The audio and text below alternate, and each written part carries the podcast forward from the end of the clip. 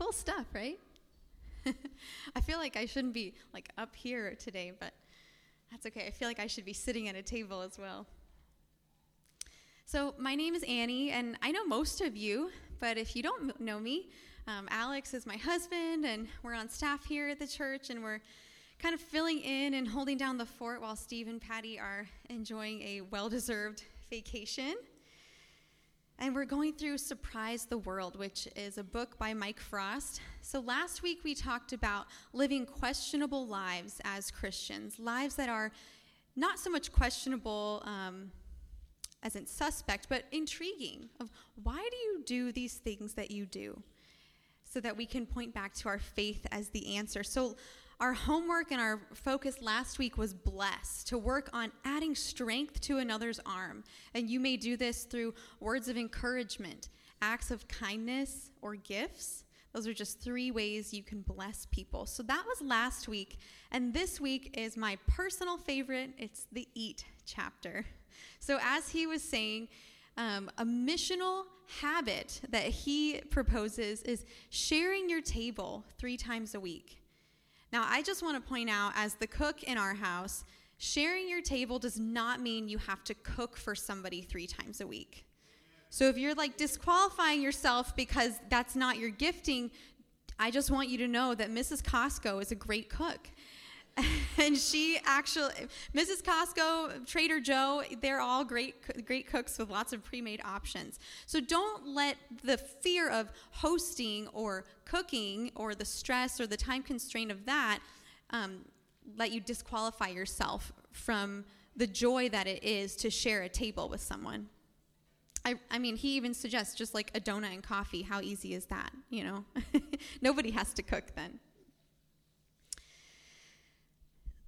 So this is exciting. And I just, I'm excited because I think it's a gift that God gives us. I mean, think about this. We don't have to eat the way that we do, right? I mean, think of how cars are fueled. It's very mechanical, right? Cars pretty much take the same type of fuel. They're filled up and they're good to go. There's nothing, um, nothing that draws draws you together about that, right? I mean, God could have made us any way He wanted to we don't even have we couldn't we don't need to necessarily have a variety of foods. Food doesn't have to be visually appealing it doesn't have to smell good it doesn't even have to taste good to refuel our bodies. But that's a gift that god gave us is that he made this appealing to our senses and he made it something that we do several times a day. It's something that takes community to prepare. I mean this is not by accident you guys. It, it takes community to raise food, to grow it, to harvest it, to prepare it, to serve it. We take pleasure and enjoyment in consuming it. It even takes more than one person usually to clean up after a meal, right? So God has designed this so intentionally, I feel, to bring us together every day. He knows that we need food every day and he's made it something that's enjoyable to us. So, what a good God. I mean, we could refuel like cars, right? or we could take, you know, two magic beans every day and we're good to go for the whole day. But that's not what he chose to do. He chose to make it something that really requires us to come together and I just think that's cool. I mean, think about all, especially in our country, how many different things you eat in a day. That's not true for, you know, everyone. Lots of different cultures have different staple diets, but all the variety of food that's available to you. I mean, how good is God, right? So, three things about the table today. Okay, we're going to talk about how the table can be a surprising place, the table fosters community, and the table reveals God's character. So, one of the most surprising things about Jesus was who he ate with. So if you've done any reading in the Bible, which I pray that you have, if you haven't, that's okay too. You're welcome here. Um, Jesus ate with sinners, tax collectors, prostitutes. He gave his enemies plenty of ammunition for coming against him because, especially in Jesus' day, I mean, even men and women eating together was a little bit, a little bit radical. Okay. But he began his public ministry at a wedding feast.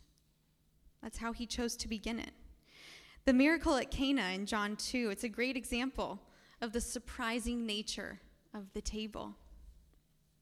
The water jars, this, I found this very interesting. The water jars that Jesus used to turn the water into wine had been set aside for ceremonial washing associated with the Jewish purification rites.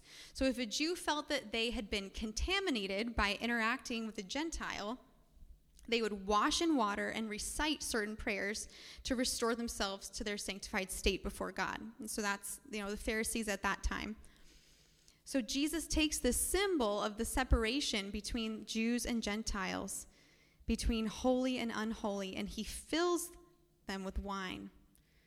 The symbol of hospitality and inclusion and fellowship. And then he continues to do this right throughout his earthly ministry. I mean, that was just the beginning. So, Luke's gospel, which we read from today, showcases this beautifully. It's at a table that Jesus accepted the worship of a sinful woman. He criticizes the self righteousness of Simon the Pharisee in Luke 7. It's at a table that Jesus dispensed advice for how to welcome the poor into your lives. That's what we just read. And it's at a table that Jesus revealed himself as the risen Lord and Emmaus. So, in his book, Surprise the World, Michael Frost says that we should be radical socializers. What a great thought. What's a radical socializer? What is socializing radically? What does that look like in our lives? Might mean hanging out with someone you don't normally hang out with, or eating with someone you don't normally eat with.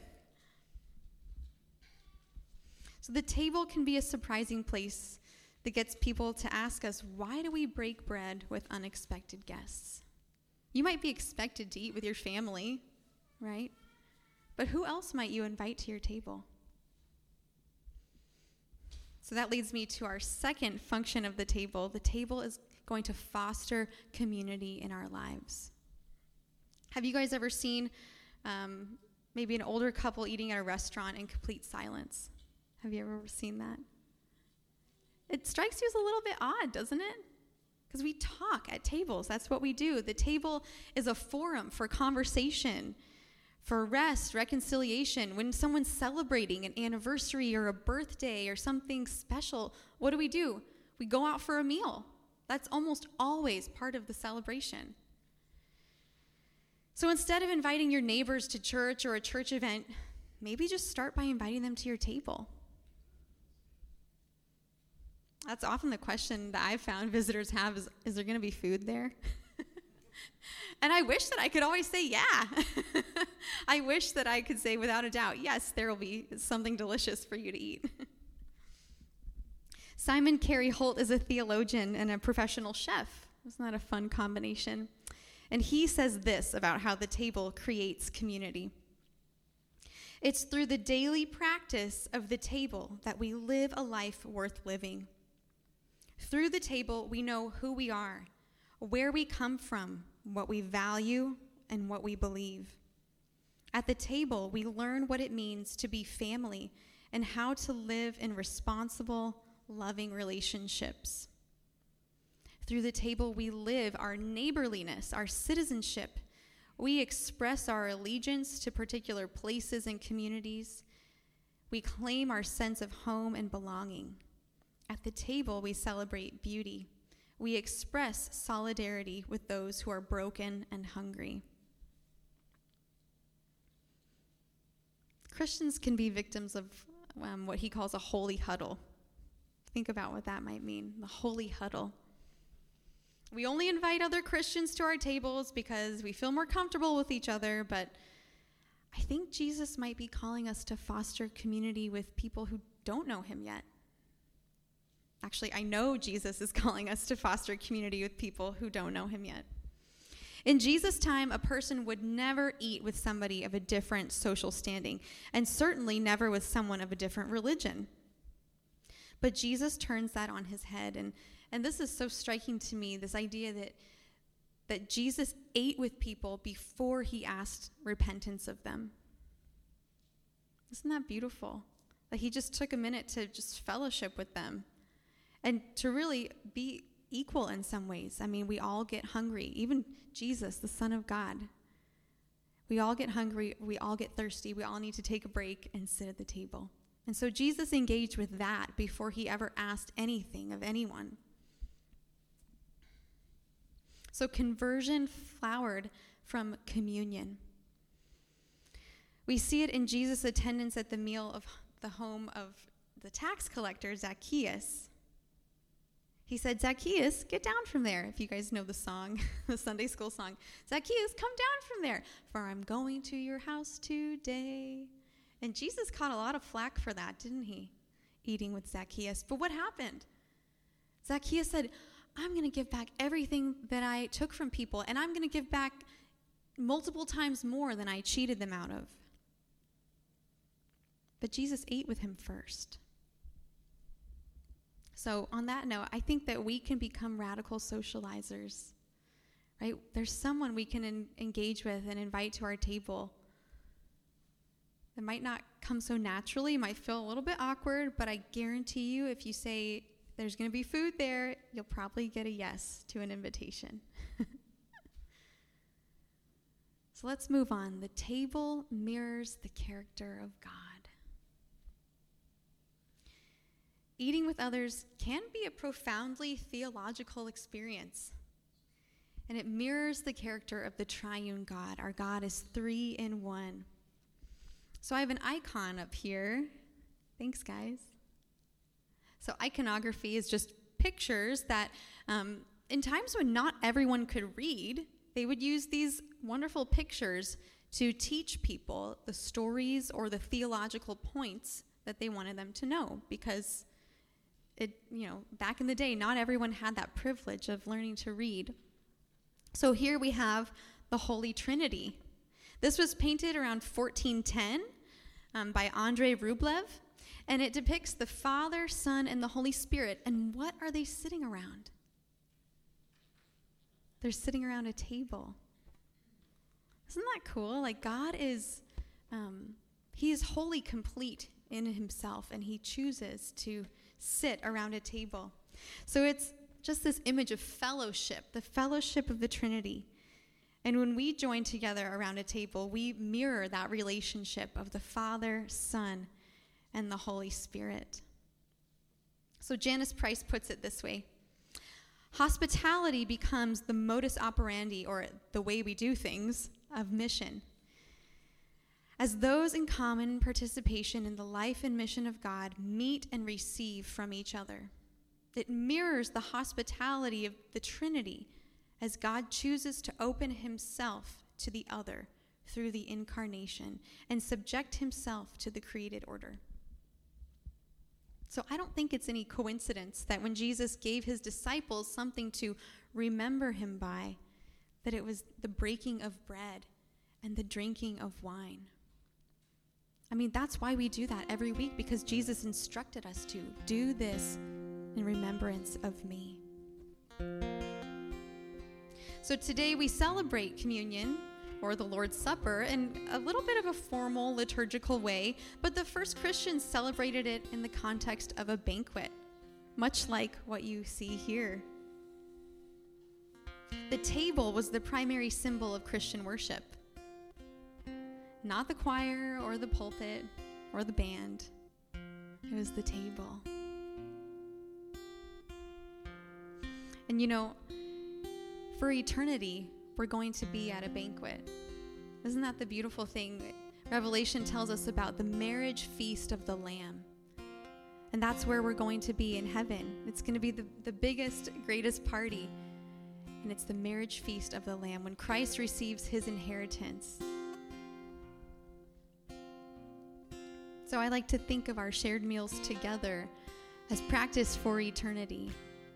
Right? When we're there at the marriage feast of the Lamb, we're feasting, we're experiencing the triune God, the fellowship of believers, all the angels and saints. So beautiful. So let's bring heaven to earth a little bit. Just invite somebody to your table. You don't even have to cook for them. Instacart. That's what I do. There's no pressure. It's not about necessarily what you're eating, it's who you're eating with. Yeah. So You're that's. saying- You're saying no table runners either. You can make it as fancy as you want. If that's how you show love, set your table so fancy. but there's certainly no obligation for that.